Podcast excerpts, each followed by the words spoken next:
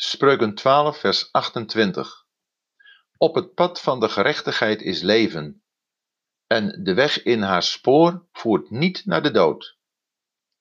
Zij die door het geloof de gerechtigheid binnengaan en streven naar een rechtschapen leven, zijn op weg naar het eeuwige leven.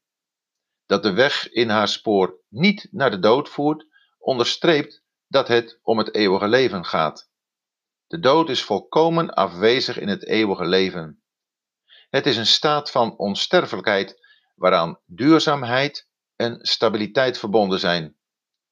Zij die op het pad van de gerechtigheid lopen, hebben daar nu al deel aan.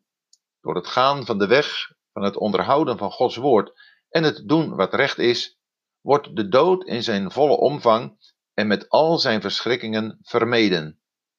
De dood is geen spelbreker, want het leven dat wordt genoten op het pad van de gerechtigheid is immuun voor de dood. Hij die dit leven is, heeft de dood overwonnen, zodat de dood is verslonden tot overwinning. In Corinthians 15, vers 54.